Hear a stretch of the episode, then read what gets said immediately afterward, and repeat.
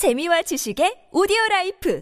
팟빵 나 이번에 남도 여행 떠나려고. 남도 여행? 응, 남도 관광이랑 레저도 즐기고, 게다가 남도의 맛. 생각만 해도 너무 신나. 오, 그래? 그럼 남도 패스는 챙겼지? 남도 패스? 충전식 카드 한 장으로 KTX, 렌터카, 숙박, 음식, 레저, 관광 모두가 할인이 되는 카드야. 그 한 장으로 그게 다 된다고? 70개 브랜드 260만 매장 전국 어디서나 할인받는 카드라고. 남도 패스! 남도 패스 한 장 들고 남도 여행 떠나세요. 안녕하세요. 배우 지진입니다. 무료, 무료, 무료. 하나원 비즈마켓은 판촉 사은품 샘플이 무료입니다. 안심, 안심, 안심. 하나원 비즈마켓은 안심 배송 서비스를 제공합니다. 하나, 하나, 하나. 판촉 사은품은 하나원 비즈마켓과 상의하세요. 잠깐! 예산 맞춤 상품 추천은 간편하게 전화하세요. 02-1811-0110. 뭐라고요? 02-1811-0110. 하나원 비즈마켓. Thank you.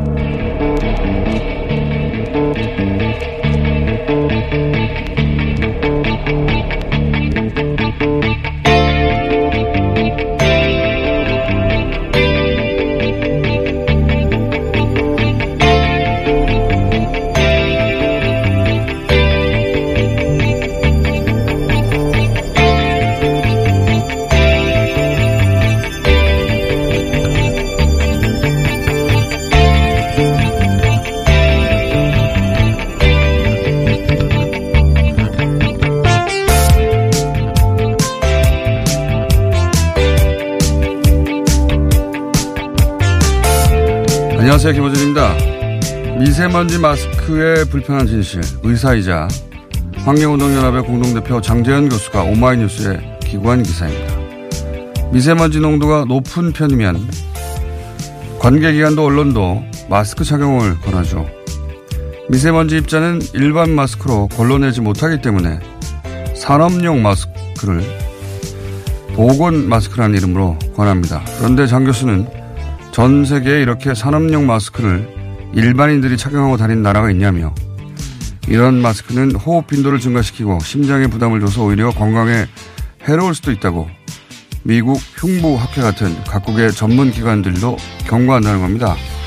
게다가 얼굴에 완전 밀착시키지 않으면 효과가 없는데 마스크 권위를 너무 쉽게 남발하고 있다는 지적입니다. 듣고 보니 그렇습니다. 매우 유해한 공장 같은 환경에서 착용하는 산업용 마스크를 일상에서 쓰라고 문제없이 권하는, 문제의식 없이 권하는 사회가 정상입니다. 우리 사회가 어떤 문제에 봉착했을 때 그 해법으로 공포 마케팅을 동원하는데 너무 익숙해져 있는 건 아닐까. 사회적 해법을 만들어가는 지난한 과정보다 너 죽고 싶냐는 협박이 언제나, 언제나 빠르고 간단하죠. 분단이라고 하는 상시적 불확실성에 노출된 시간, 빨갱이란 협박 하나로 문제를 뭉개버린 세월이 너무 길어서 그런 걸까요? 미세 먼지도 문제입니다만 이 협박 만능 사회도 보통 문제가 아니다. 김원주 생각이었습니다.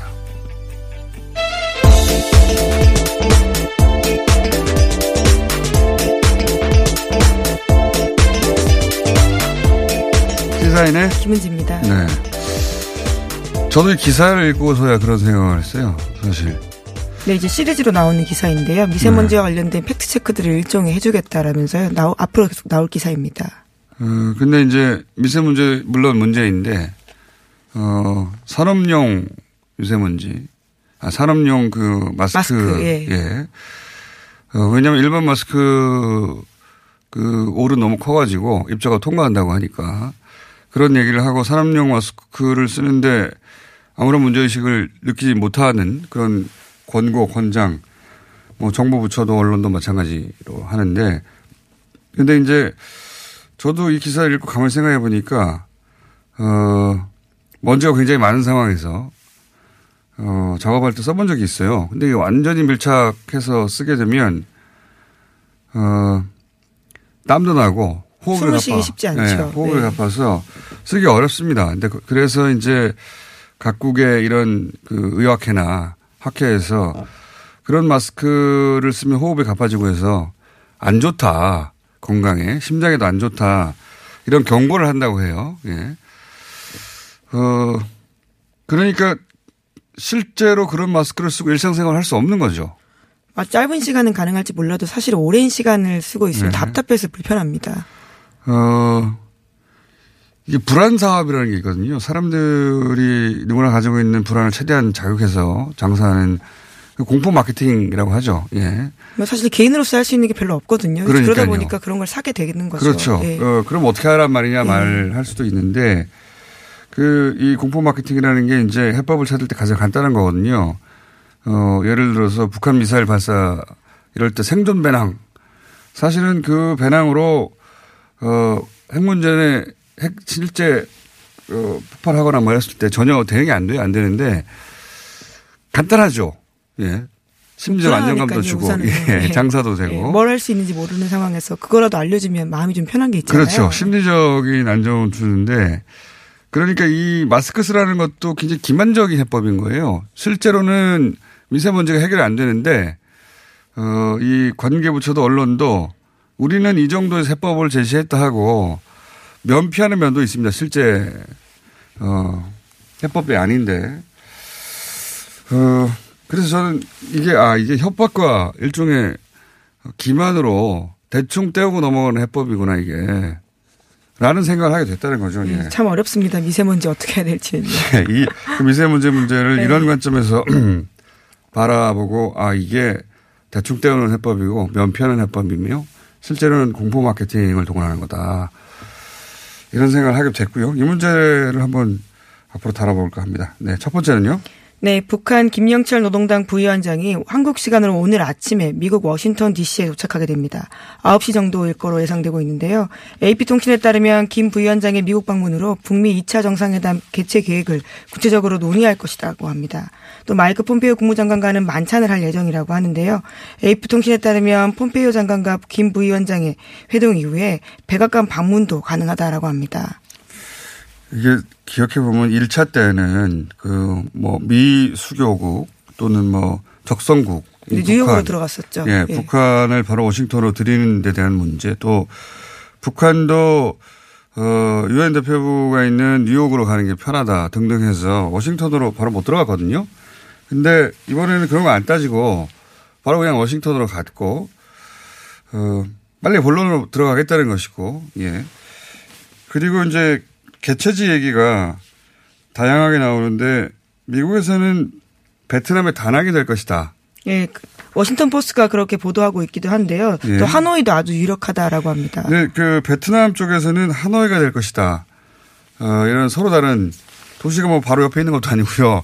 서로 다른 뉴스가 나오고 또 시기도 베트남에서는 그 김정은 위원장이 설 유- 연휴 지나고 나서 베트남으로 올 것이다. 2월 정 2월 중순 정도로 예상된다라는 네. 취지의 이야기인 건데요. 미국에서는 3, 4월 얘기도 나오고, 그러니까 장소도 시기도 엇갈리게 뉴스가 나옵니다. 근데 생각해 보면 싱가포르 때 또 비슷했어요. 그 결국은 센토사 섬이었는데 그 전에 다른 장소에 대한 얘기들 많이 나왔었죠. 네, 그때 판문점에 대한 기대가 아주 컸었는데요. 네. 이런 뉴스가 나온다는 건 사실은 어, 곧 결정이 될 것 같고요. 네, 베트남으로 좁혀졌다라는 사실은요. 이제 예. 좀 부정할 수 없는 것이 아닐까 싶기도 합니다. 도시 가지고 왔다 예. 갔다 하고 시기 가지고 왔다 갔다 하는데 빠르면 이 김영철 그 부위원장이 미국을 떠나기 전에 발표가 있을 수도 있지 않겠는가. 네, 2박 3일 일정이라고 하는데요. 조만간 나오지 않을까 하는 기대를 하게 됩니다. 그러니까요.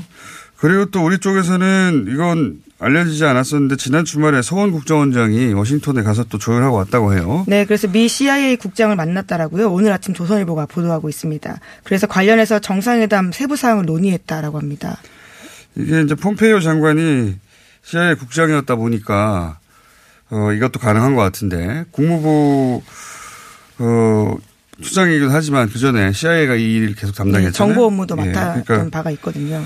어, 서원 국정원장, 김영철 부위원장 다 폼페이오 어 정보기관의 수장 혹은 수장 출신으로 그 지금 사실 셧다운이잖아요. 네, 그렇기 때문에 지금 사실 돌아가지 않는 상황인 건데요. 물 미국이? 밑에서 이렇게 작업이 가능했다는 네. 것들은요. 정보기관이 움직여서라고 합니다. 자 그렇게 해서 진행이 되고 있고 조만간 아마 결론이 나지 않겠나 싶습니다.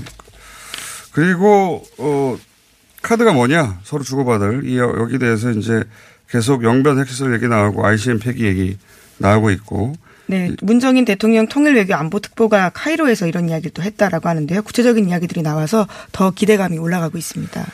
자 이런 뭐 그, 그러니까 눈에 보이는 거 행동 대 행동 먼저 하자는 것이고 이렇게 되면 미국도 경제 제재 일부 완화 예. 그게 이루어지면 이제 서로 주고받는 게 될 것이고 그렇다면 어, 작년과는 다르고 우리 눈에 다르게 우리 눈에 보이는 변화가 일어나지 않겠나. 네, 일종의 선순환이 일어날 수 있다라고 하는 건데요. 그렇게 되면 김정은 위원장의 서울 답방 그리고 남북 경제 협력의 초석 등이 마련될 수 있다라고요. 문정인 대통령 특보가 이야기하고 있습니다. 알겠습니다. 자, 국내 소식으로 돌아오죠. 아, 예, 국내 소식으로 갈까요? 왜냐하면 잠시 후에 저희가 특별 네, 여기서 특별 특별 짧은 인터뷰가. 하나 있습니다. 특별한데 짧은 인터뷰가. 예. 네, 그러면 양승태 전 대법원장 관련된 소식 전해드리겠는데요. 양 전 대법원장이 피해자 신문 조서 열람을 모두 마쳤습니다. 그래서 검찰은 구속영장을 청구할지에 대해서 고민에 들어갔는데요. 양 전 대법원장은 어제 아침에 서울중앙지검에 출석해서 조서를 열람했습니다. 그것도 밤 11시 30분까지 했는데요. 그런 다음에 지금 이제 모든 일정들을 마쳤다라고 합니다. 이게 이제 조서를 작성하지 피의자 신문 조서를 작성해 본지 않은 분들 잘 모를 텐데 원래 이제 어, 질문 답하고 나서 조서 열람을 해가지고 본인이 한 말과 다르거나 뉘앙스가 다르면 고치거든요. 근데 이제 양승태 대법원장의 경우에는 굉장히 어, 특이한 것이 본인이 조사를 받은 시간보다 조서를 열람한 시간이 더 길어요. 네, 훨씬 더 길다라고 그러니까요. 하는데요. 예. 스물 몇 시간 조사받았는데 서른 시간 열람을 했다는 거거든요. 그러니까 자기가 한 말을 꼼꼼히 살펴보는 정도를 넘어선 거죠. 이거는 통째로 외운 게 아닌가 첫 번째. 또 하나는 원래 이제 검찰 뭐 경, 정찰도 마찬가지지만 조서를 보면 의도가 담겨 있습니다. 어느 방향으로 이 사건을 끌고 가서 아무래도 질문 자체가 그럴 수밖에 그렇죠. 없고요. 예. 근데 이제 질문을 듣고 답하고 할 때까지는 전체 패턴을 어렴풋이 알다가 꼼꼼히 들여다보면 더군다나 전문가잖아요, 양승태. 최고 법관이었기 때문에 네. 피의자 신문조사가 어떻게 법정에게 사용되는지를 충분히 알고 있다라고 그렇죠. 아, 이 있습니다. 질문이 어디로 가려고 네. 하는구나. 그걸 가지고 나갈 수는 없거든요. 본인이. 외우고 파악하고 어, 그래서 아마 재판 혹은 영장 청구될 가능성이 높은데 그때 대비하는 게 아니겠는가. 네, 피해자 방어권 차원에서 아주 단단하게 준비한다라고 볼 수 있습니다. 네. 뭐 본인의 권리니까요. 네. 예. 그렇긴 한데 굉장히 이례적인 상황입니다. 자, 하나 정도 더 끝내야 될 것 같습니다, 오늘은. 예. 네, 하나 정도 더 하면요. 이 소식을 전해드리겠습니다. 전현직 국회의원의 재판 청탁 의혹이 불거지자 국회가 2년 임기에 법제사법위원회 전문위원을 법원과 검찰에서 파견받던 관행을 폐지하기로 했습니다. 사실상 사법부 로비 창구가 아니었냐라는 지적이 있었는데요. 그것을 받아들인 거지만 여전히 국회에 파견하는 법원과 검찰의 자문가는 남아 있어서요. 부족하다라는 지적도 있습니다. 로비 창구 맞죠, 뭐. 예. 어, 의회가 사법부를 향한 로비 창구이기도 하고 사법부가 의회를 향해서 어, 그러니까 민원을 주고받는 그런 창구였던 것이 분명한 것 같고요. 네, 이번에 임종원 전 처자- 차장의 추가 공소 사실을 보면요. 충분히 그 내용들이 나옵니다. 그래서 지금 좀 민주당의 서영교 의원이 문제가 되고 있는 것이고 이 사안은 검찰발 뉴스로 검찰이 자료를 들고 있다고 하니까 기소가 되느냐 안 되냐로 판가름이 나겠죠. 예. 어, 이 창구밖에 없었겠냐는 생각도 합니다. 예. 이것은 그나마 공식적인 창구였거든요. 예. 그런데 이렇게 창구를 거치지 않고 다이렉트로 당시 양승태 대법원장 혹은 그 예하 인사들한테 전화를 할 수 있는 사람들이 국회에 많거든요. 혹은 국회에서 직접 하지 못하면 청와대를 거칠 수도 있고요. 그러니까 이 창구를 거친 게 다겠는가. 예, 지금 서영구 의원이 문제가 되는 건 이 창구를 거쳐서 네, 어두운 소위. 면들이 이제 드러나게 된 건데요. 또 문제가 되고 있습니다. 자, 어, 그, 그래서 이제 이 창구를 닫겠다는 겁니다. 자, 오늘 여기까지 하겠습니다. 시사인의 김은지였습니다. 감사합니다.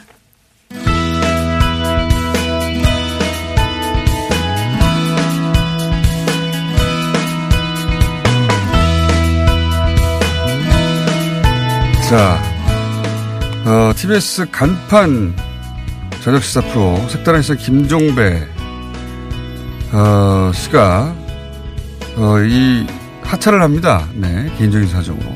그리고 월요일부터 진행자가 바뀌어서 그런데 저하고 무슨 상관이냐? 예. 뉴스공장의 덩치 매치 고정 패널이었던 분이에요. 배종찬 소장님 나오셨습니다. 잠깐. 안녕하십니까. 안녕하십니까. 어, 저는 처음 이야기를 듣고 있을 수 없는 일이 벌어졌다. 네. 언, 언빌리어 부분인데, 네. 언빌리어 부분. 아니, 네. 시사 프로 진행을 해보신 적이 없잖아요. 계속 뭐 뉴스 공장을 보- 들으면서 공부만 해왔죠. 진행은 처음입니다. 네. 어, 프로그램 명은 정해졌습니까? 아직까지 뭐 바뀌지는 않는 것 같고요. 또 기존에 진행하셨던 색다른 분의- 시선 네. 배종찬입니다. 이렇게 나갑니까? 그런 것 같습니다. 색다른 시선 배정찬입니다. 어, 이걸 뭐 또 제 마음대로 바꿀 수 있는 것도 아니고요. 뭐 그렇다기보다는 네. 이런 것 같습니다. 배종찬 본부장님이 어, 금방 바꿀 수도 있으니까 네네. 제목은 바꾸지 말자. 그렇습니다. 아무래도 뭐 사람 이름은 바꾸기 쉬우니까요. 그냥 살짝 지워버리고. 네. 안 그러면은 배종찬의 어, 금잔디라든가 네네. 있지 않습니까? 철잔디라든가 맞습니다. 또는 네. 뭐 색다른 아닌 몸, 몸 다른 시선. 몸 다른 네. 시선. 뾰족한 시선. 네.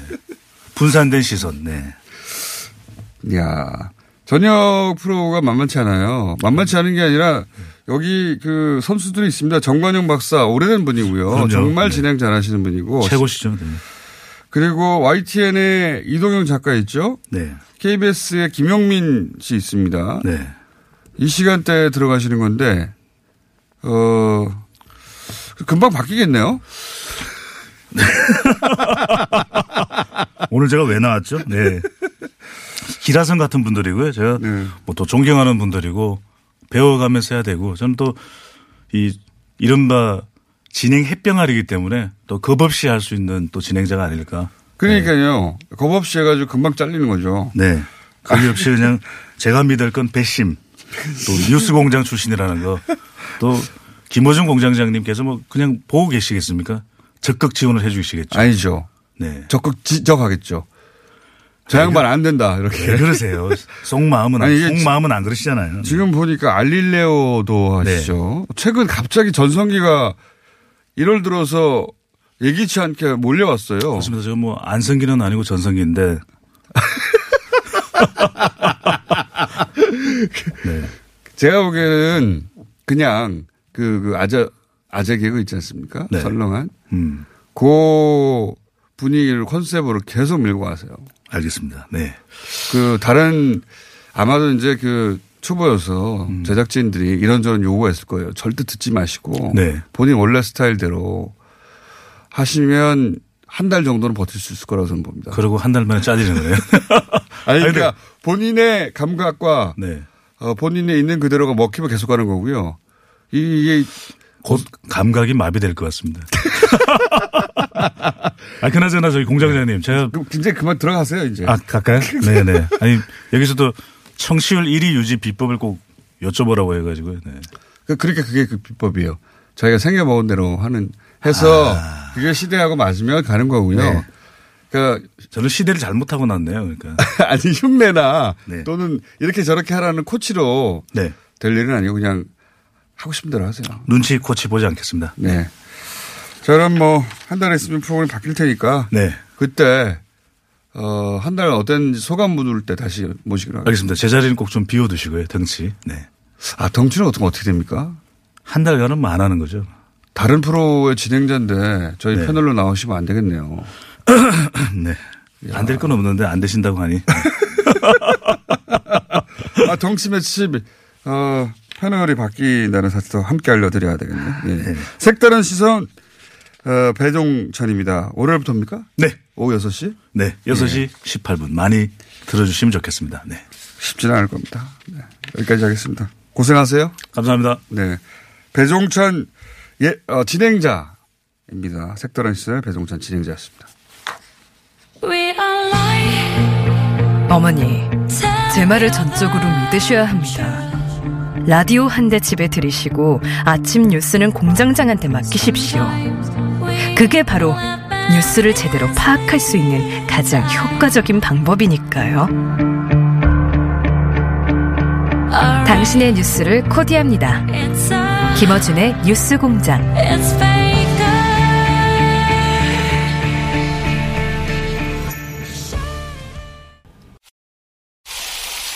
아 시원하다 오빠 나 오빠 로션 줘안 돼. 저번에도 쓰고 가져갔잖아. 오빠 거 엄청 좋던데 얼굴이 환해지는 게 남자 화장품이 왜 이렇게 좋아? 갈색병 원료, 명품 비피다가 고함량으로 들어가 있다네. 오빠 이거 바르고 얼굴 엄청 환해졌잖아. 아 그게 다 로션 덕분이었구나 빨리 내놔 나 좀 쓰게 바르는 순간 살아나는 환한 얼굴. 여자가 탐내는 남자 로션 헤이브로 맨즈 브라운 올인원 로션 지금 포털에 헤이브로 검색하세요 똥은 싸고 다니냐 떠나라.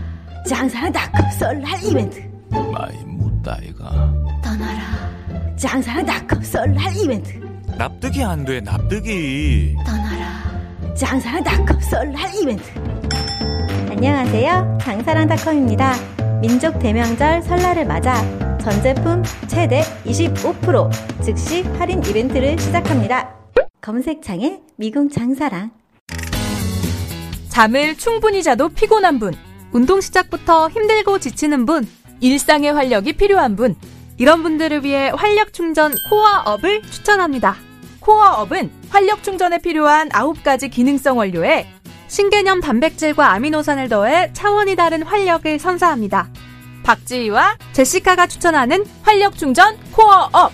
포털에 코어업을 검색해보세요. 안녕하세요. 배우 박진입니다. 추운 날씨만큼 난방비 걱정도 많이 되시죠? 제가 난방비 아끼는 꿀팁 하나 알려드릴까요? 그건 바로 보일러를 열효율 높은 친환경 보일러로 바꾸는 거예요. 열효율 높은 친환경 보일러는 연간 13만원 정도 난방비를 절약해주고 거기다 미세먼지와 온실가스 배출을 10분의 1로 확 줄일 수 있다니. 아참, 교체하면 10만원 할인, 12개월 무이자 할부. 아시죠? 자세한 내용은 120 다산 콜센터로 문의하세요. 이 캠페인은 서울특별시와 함께합니다.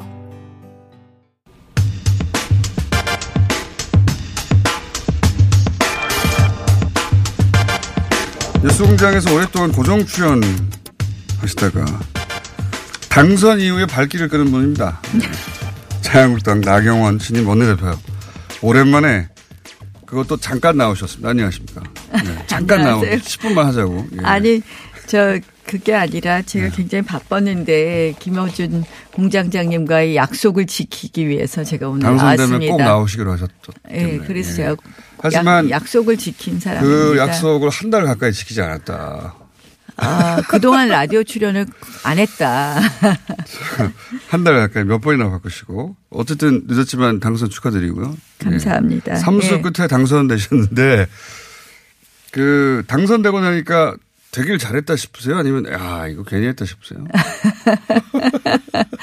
아니 정말 어, 저는 야당이 지금 시기에 굉장히 중요한 때라고 생각해서 어, 제가 좀 해서 잘 해보려고 어, 이제 거기까지는. 알겠는데 막상 되니까 되니까 일이 너무 많네요. 네, 일이 괜히 너무 많고 하? 하루가 정말 아침 다르고 점심 다르고 저녁 예, 다르죠. 예. 그리고 뭐 워낙 워낙 사고를 많이 치는데요. 이 정부가 요새. 예. 자유한국당도 사고 많이 쳐요. 그러니까 오전엔 분위기 좋았는데 점심 때 좀 나빠졌다가 또 저녁은 달라지고 그렇지 않습니까? 뭐 하루 종일도 그렇고요. 그래서 자고 나면 자꾸 뭐가 있어서 잠을 잘 많이 못 자는 게 조금 음. 어쨌든 그렇습니다. 한 다섯 시간 못 자나요, 요새는. 예. 후회는 없으시군요, 지금 그러니까. 지금 뭐 정말 후회 후회하는 게 아니라요. 지금 해야 될 일이 너무 많아서 일에 치여서 네. 그런 아, 생각을 네. 할 겨를도 없어요. 네, 예. 그렇습니다. 수면도 부족하시고 네. 피부는 괜찮으신데. 그 언론에서 뭐 친박이 밀어서 됐다고들 하는데 그건 아니죠? 뭐 갑자기 또 친박이요. 그건 아니죠. 저희 당이 이제 친박 그런 거 없어졌습니다. 사실은 저는 이제 이제는 좀 그거 넘어가야 된다고 생각하고요. 그러니까 그- 아, 그- 제가 그랬어요. 친박이 밀어서 됐다 그러길래 아니 우리 당 의원 제가 68표 나왔잖아요. 우리 당 의원들이 원내대표 잠깐만요. 68명이나 칭찬 친박이 한번- 68명이나 되냐 그랬어요. 칭찬 한번 해드리고요. 원내대표 네. 어, 민주당이고 어, 자유한국당이고 원내대표 경선에서 그 정도 표차는 굉장히 드문 네. 제 기억에 없어요. 예. 네. 압도적 그렇게 인기가 좋으셨습니까? 제가요 여태까지 선거 운동한 것 중에서 가장 열심히 한 것이 이번 원내대표 선거입니다. 왜냐하면 저는 늘 공천도 겨우 막판에 받아갖고 사실은 한 달을 선거 운동을 잘 못했었어요. 그런데 이번에는 원내대표 선거운동은 국정감사 끝나기 직전부터 했으니까 한 45일이나 일단 기간도 길고요. 예. 그다음에 맨투맨으로 다 만나셨어요? 네. 그리고 아시다시피 제일, 어떻게 설득하셨어요? 제일 질 나쁜 유권자가 국회의원인 거 아시죠? 그렇다면서요. 네, 예. 다 찍어준다 그러시는데 절대 믿을 수 없는 거. 예. 그럼 어떻게 그렇게 표를 많이 얻으셨어요? 결국은 선거는 역시 구도라고 생각을 하고요. 그 다음에 어 뭐 그 당시에 어떤 우리 의원님들의 절박감 같은 게 있었다고 봅니다. 그리고 늘 어떻게 보면 한쪽이 한 번 하면 뭐 그 다음은 또 이쪽 뭐 이런 그런 것도 있잖아요. 음. 예. 그래서 비박이 한 번 했으니까 그렇다고 친박은 아니신데 어떻게 표를 그러니까 얻었냐 이거죠. 어, 친박 쪽이 결국은 다 어, 나오셨던 분들이 다 드랍하게 된 것이 저한테 그거는 유리하게 됐죠. 그건 의원님 때문에 다 드랍하게 된 거 아닙니까? 그렇죠. 그 구도를 그러니까요. 만들어가는 것이 바로 어, 선거 과정이었죠. 그게 이제 예. 본인의 정치력이었다. 사람들을 설득하고 네, 예. 그렇죠. 예. 친박 말고 내가 양쪽을 다 아우르겠다 이렇게 설득해서 네, 그렇습니다. 된 거라고요? 네. 그렇게 설득력이 좋으셨어요? 인기도 좋고. 어쨌든 결국은 결국은 오래간만에 나왔는데 또 디스하시는군요. 디스라니요. 이게 역으로 칭찬이죠. 왜냐하면은 그렇게 해서 압도적인 표차가 그 당내에서도 예. 기자들도 그 정도 표차는 아무도 예상 못했잖아요. 예, 예, 본인도. 예상 못하셨죠. 저는 나중에는 계산해 보니까 굉장히 표가 많이 나오는데 예. 계속 아니라 그래서 어, 아니 그거야 모든 원내대표 후보들이 항상 자기 표 원내대표가 받는다는 후- 그 표를 다 합치면 국회의원 수보다 많아요. 맞아요, 원래 맞아요. 항상. 맞아요. 어, 예, 어쨌든 뭐 축하드리고요. 그나마 정말 뭐 많은 분들이 지지해 주셨기 때문에 전 그래서 이제 저희 당이 그 원내대표 선거를 통해서 친박 비박을 넘어선 그런 계기가 됐다고 생각을 하고요. 그래서 뭐 그런 면에서 좀 의미 있었다 이렇게 생각합니다. 근데 이제 친박 비박 지나가니까 어, 그런 오디오도 있던데 저 잠깐 들어볼게요. 친박 비박 지나가니까 들어오는데 친황에 대해서 어떻게 생각하냐는 게 나오더라고요. 저희가 친박 비박을 넘었더니 이제 또 친황을 들고 나와요. 이 통합에 있어서 그런 당원 당규에 따르지 않으시면 앞으로 좀 곤란하지 않을까 이런 말씀을 또 곁들여 드립니다. 제가 뭐 이거 윤리 회부하겠다 이런 말씀 드리는 것보다 당원 당규 잘 지켜주십사 하는 말씀으로 어, 대신한다는 말씀을 드리고요. 친황이 있어요? 엊그저께 연찬회에 가서 한 말인데요. 예. 요즘 아, 무슨 말만 하면 다 나와요. 이제 중요한 인물이 되셨기 때문에. 그 다른 게 아니라 제가 이제 그날 연찬회장을 가는데 어느 기자가 불쑥 물어보더라고요. 아, 친황에 대해서 어떻게 생각하냐 그래서 제가 아니 벌써 친황이란 말이 나와요. 그리고 제가 그렇게 반응을 음. 들으셨어요, 했고 그때? 네, 저는 사실 기자한테 처음 들었고요. 그래서 제가 이제 그날 연찬회에서 그 저 모두 말씀을 드릴 때 우리 의원님들한테 안 그래도 저희가 전당대회를 다음 달에 하기 때문에 이 의원님들이 이렇게 어느 쪽으로 또 뭐 줄 서는 모습이 될까봐 걱정하고 있었거든요. 그래서 아 우리 당원 단계에 보면 이 전당대회에 있어서는 캠프에 참여할 수 없다.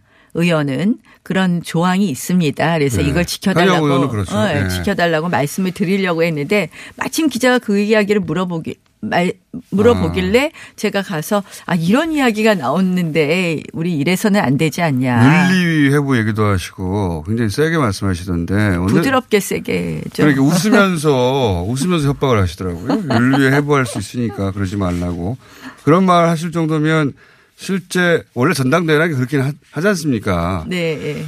그 친황 그러니까 황교안 전 총리하고 이렇게 가까운 분들로 거론되는 분들이 등장하기 시작한 거죠, 그죠? 당내. 아니 그러니까 당내에 뭐 그럴 수 있겠죠, 당연히. 그럴 수 있겠죠. 예. 이런저런 인연으로. 근데 예. 이제 모든 후보들이 다 줄을 세우면 예컨대 이제 뭐 친황, 친오, 뭐 친정 뭐 이런 식으로 줄을 세우면 친오는 없다고 오세훈 어, 전 시장은 잠시만요. 지금까지 친오라는 말씀은 안 나온 것 같아요. 예, 어, 저는 다행이라고 생각합니다. 일부러 좀 어려운 길을 가겠다라는 결심을 하고 있고요.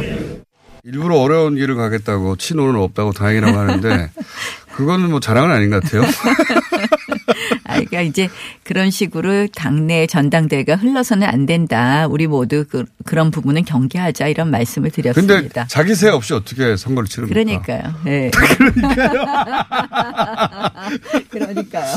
친황으로 이렇게 새가 몰려가긴 합니까? 그렇게 느껴집니까? 지금은 사실은 전당대회 앞두고 의원님들께서 뭐 그렇게 특별히 의사 표시를 하시거나 그런 지금 단계는 아닌 것 당대표 같아요. 출마는 하시는 것 같죠? 그렇게 알고 계시죠? 하실 것 같은 확률이 높죠. 그러니까 네. 지금은 사실 왜냐하면 우리가 선거에 선거라는 건요 후보가 누구로 결정되느냐, 누구로 확정되느냐가 되어야지 이제 본격적인 그런 움직임이 있지 않을까요? 네. 그렇긴 하지만 사실상 나오시는 걸로 다들 알고 있는데 그렇게 알고 계시죠, 대표님도? 저도 그렇게 알고 있습니다.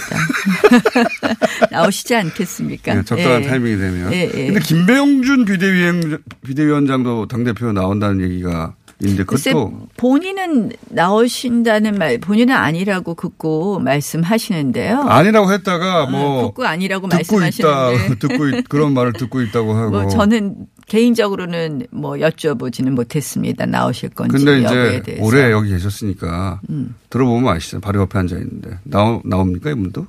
저희 자꾸 안- 안 물어봐요. 아무에게도. 네. 왜냐하면 공정성을 가져야 되니까. 뭐 누구에게도 잘 물어보지 아무하고도 않습니다. 안 친해서 그러신 거 아니에요? 아 이제 누구하고 68회로 친하려고 바뀌긴 하는데. 하셨지만. 그런데 이렇게 화려하게 등장하셨는데 이 지난번에 국회 운영위는 흥행 성공을 못 하셨어요. 그렇죠? 예. 당황하셨죠, 그때? 아니에요. 왜냐하면 그날 아- 네. 그날 저희가 새로운 이미 그 전에 모든 의혹을 다 이렇게 공개하고 그것이 이미 다 이슈화 됐기 때문에 네. 새로운 거는 그날 없었거든요. 그러니까 새로운 거 없으면 분명히 언론은 한 방 없다라고 쓸 것이다. 근데 이제 그래서 저희가 파행을 시킬 거냐 말 거냐를 굉장히 고민을 했어요. 왜냐하면 일단 홍영표 원내대표를 비롯해서 여당이 뭐 핵심적인 박형철 비서관이나 비서관들을 다 출석 안 시켰죠. 뭐 철벽 방어를 했지 않습니까? 그런데 이제 저희가 생각한 거는 야, 저 발언들이 속기록의 저 발언들이 나중에 수사와 재판에 있어서는 모두 증거가 될 수 있구나. 우리 증거를 차근차근 모으자. 그래서 저희가 끝까지 어 뭐 새벽 1시 넘어서까지 어, 운영위를 한 방에 했는데요. 없는 게 아니라 역전 홈- 홈런을 맞은 거 아니에요? 아니죠. 그 저는 그래서 아, 예? 이거는 예. 어뭐 차곡차곡 차고 넘치는 증거를 모으는 계기가 됐다 이렇게 생각을 합니다. 언론의 평가들은 그렇지는 않던데. 야박하던데요, 아주. 뭐 언론의 평가에 저희가 신경 쓸 수가 없더라고요. 지금 네.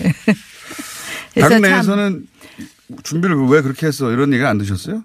아니 이제 뭐 어떤 분들은 그 그렇게 여당이 나, 어, 편파적으로 나오는 부분에 대해서 네. 뭐 판을 깼어야 되지 않느냐. 뭐 아마 그러면 소리 지르고 뭐 판 깼으면 시원할 수 있는데요.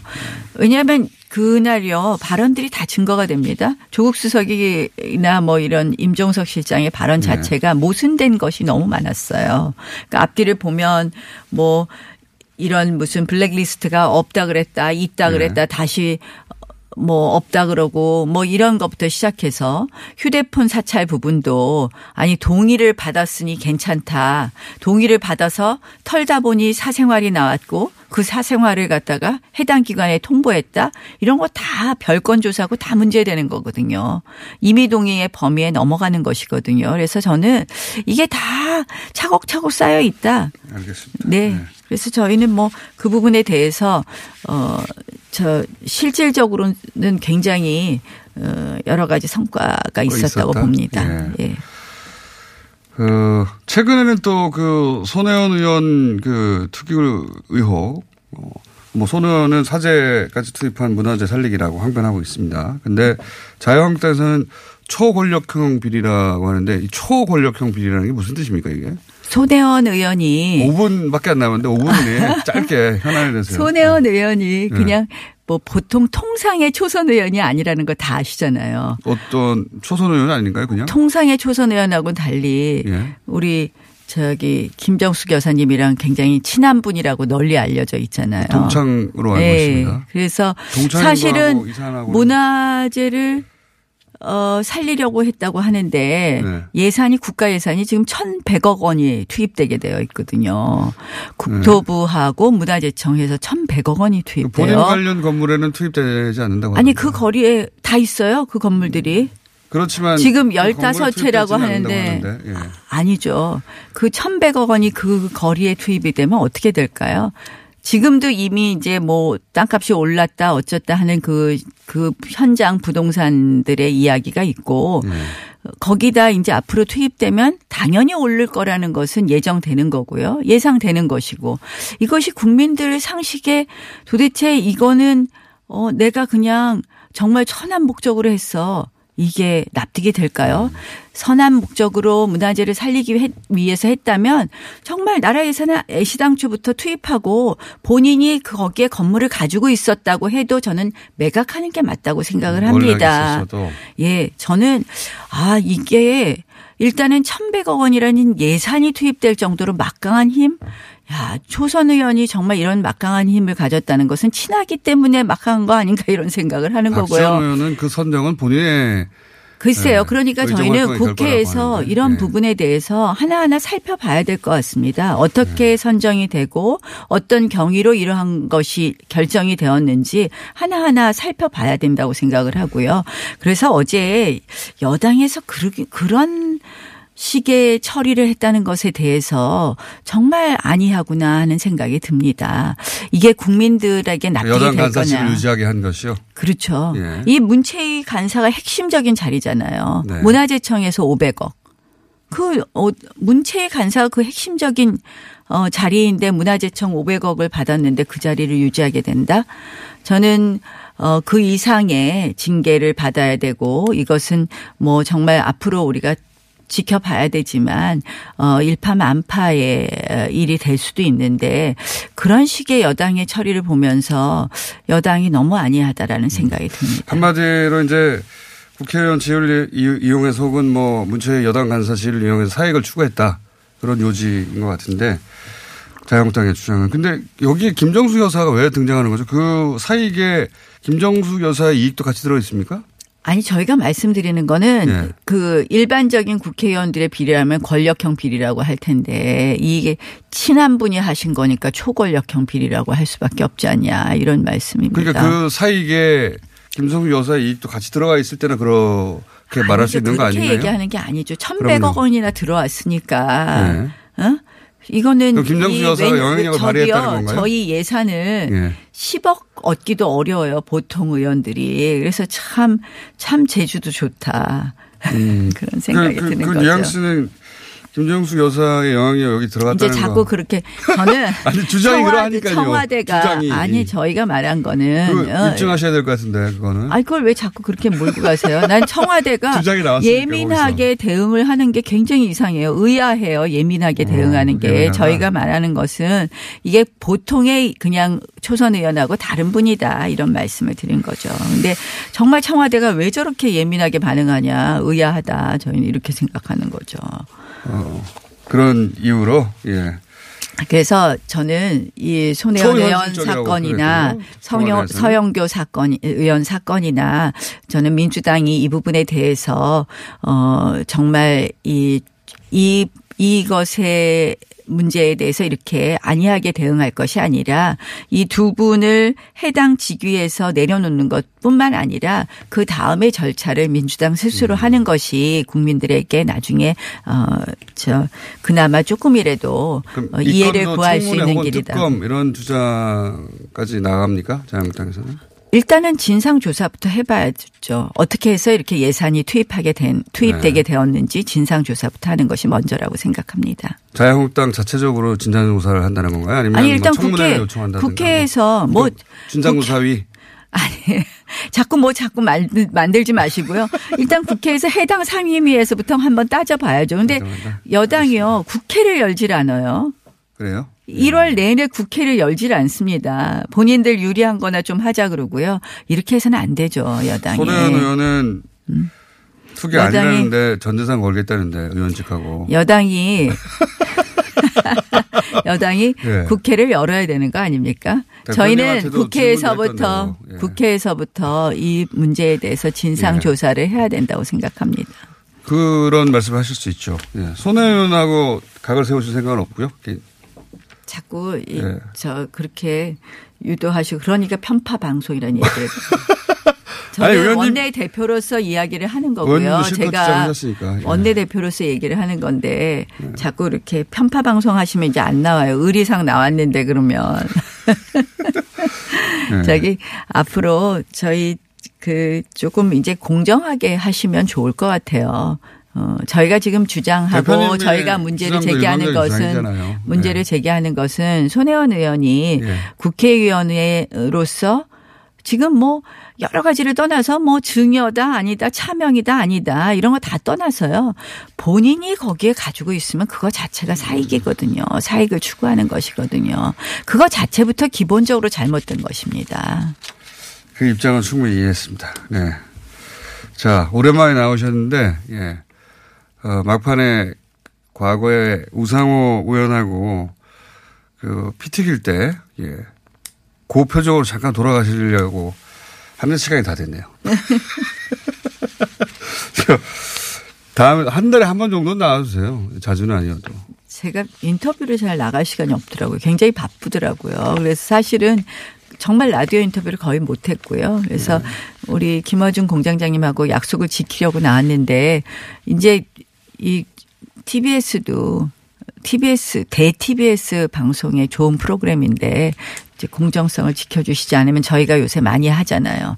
왜냐하면 이 나라가 아, 너무 헝클어졌어요. 그래서 제가 KBS 5대 특위를 만들었는데 예. 소득주도 성장을 폐기해서 정치료. 우리가 어, 예. 뭐 제대로 경제를 살리자. 그 다음에 뭐 그.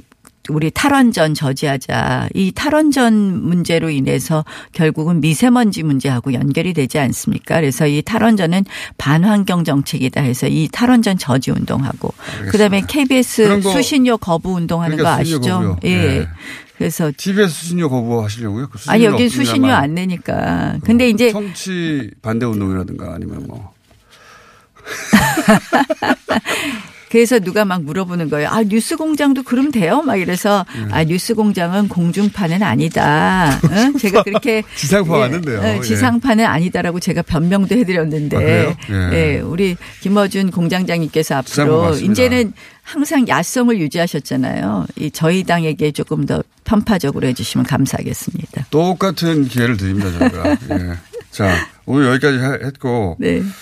한 달에 한 번 정도로 나오셔가지고 저랑 이렇게 주고받는 인터뷰를 딴 데는 가지 마시고요.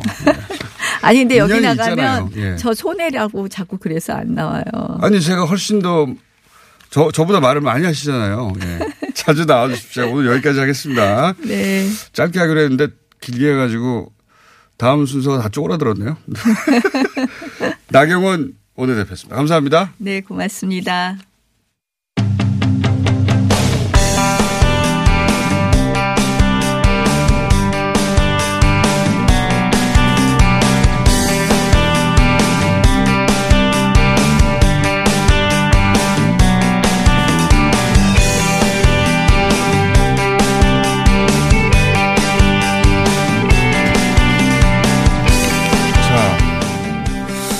시간이 4분 내에 될지 모르겠습니다. 시리아에서 미군이 철수한다는 외신 예, 크게 보도됐고 철수하면서 미국이 터키 내건 조건이 쿠르드 건들지 마라. 자, 그런데 그게 잘 안 풀리고 있습니다. 잠깐 중동 짚어보겠습니다. 중동문제연구소 박현도 교수님 나오셨습니다. 안녕하십니까? 네, 안녕하십니까? 3분 남았습니다. 빨리 할까요? 자, 이란 그 학생들 제재 때문에 은행 이용 못하는 문제는 아직도 교착 상태입니까? 아직도 뭐 전보다 더 나아지긴 했습니다. 아, 좀 하나은행은? 뭐 아직 여전히 요- 요지부동이고요. 전반적으로 좋아진 거는 은행들이 이란어로 안내문을 작성해서 그전처럼 이렇게 문전박대하는 경우가 좀 줄어들었고요. 아하. 또 우리 정부가 할 수 있는 게 좀 제한적이에요. 정부가 할 수 있는 제한적이죠. 네네. 그래서 이, 그 이제 가장 심각한 게 이제 이란 사람들의 민심이 동요한 거잖아요. 네. 거기에 대해서 어, 공공외교 차원에서 우리 음. 아중동국에서 예, 열심히 그 이란 학생들을 만나서 위모하고 그 뭐 그런 역할을 하고 있습니다만은 하나은행은 여전히 예, 어렵습니다. 자, 요게 상황을 1분 30초 내에 정리해 주시고 나머지 1분 동안 어, 전망해 주세요. 지금 어떤 상황입니까? 그러니까 미국이 철수를 한다는 거죠. 시리아 예, 북부에서. 그건 알려져 있고. 예, 시리아 북부는 쿠르드 사람들이 한 200만 사는 지역들이거든요. 시- 시리아에 쿠르드가 200만 정도 있습니다. 예. 터키 한 1,500만 있고. 쿠르드를 앞세워서 사실은 그렇죠. 어 반군과의 네. 그러니까 아니죠, 저 정부군과의 대결 그리고 IS 퇴치를 했죠 미군이. 네, 네, 네. 그래서 큰 역할을 했는데. 네. 근데 이제 미군이 떠나버리면 네. 쿠르드 혼자 남게 되는 거잖아요. 쿠르드 혼자 남- 남게 되고 그다음에 쿠르드를 가장 싫어하는 사람들이 있습니다. 그게 터키입니다. 터키. 예, 터키 내에 쿠르드 그 저 민족 해방하려고 하는 서- 그 그룹이 PKK가 있거든요. 그러니까 터키 내에서 쿠르드가 그 최대 소- 소수민족인데 분리 독립할까 봐. 네, 분리 독립을 하려고 하는 그룹이 있는데 이 터키 주장은 그 쿠르드 그 터키에 있는 쿠르드 독립군의 그 지부가 시리아다. 네. 네, 그리고 너 미국 알지 않느냐? 너네들도 그렇고 우리도 그렇고 다그 쿠르 터키에 있는 쿠르드를 어 테러 지원 단체로 지정을 해놨는데 걔네들하고 연관이 있는 시리아에 있는 쿠르드한테 왜 도와주느냐? 그러니까 시리아에 있는 쿠르드가 밖에서 네네. 우리로 치면 상해 임시정부처럼 네. 그렇죠.